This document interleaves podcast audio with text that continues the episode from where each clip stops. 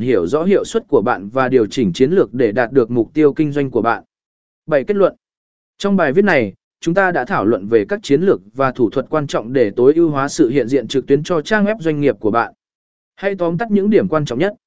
Định nghĩa SEO cho doanh nghiệp, SEO, SEO Engine Optimi giả dạ tỷ hòn, là quá trình tối ưu hóa trang web của bạn để nó xuất hiện cao hơn trong kết quả tìm kiếm của các công cụ tìm kiếm như Google.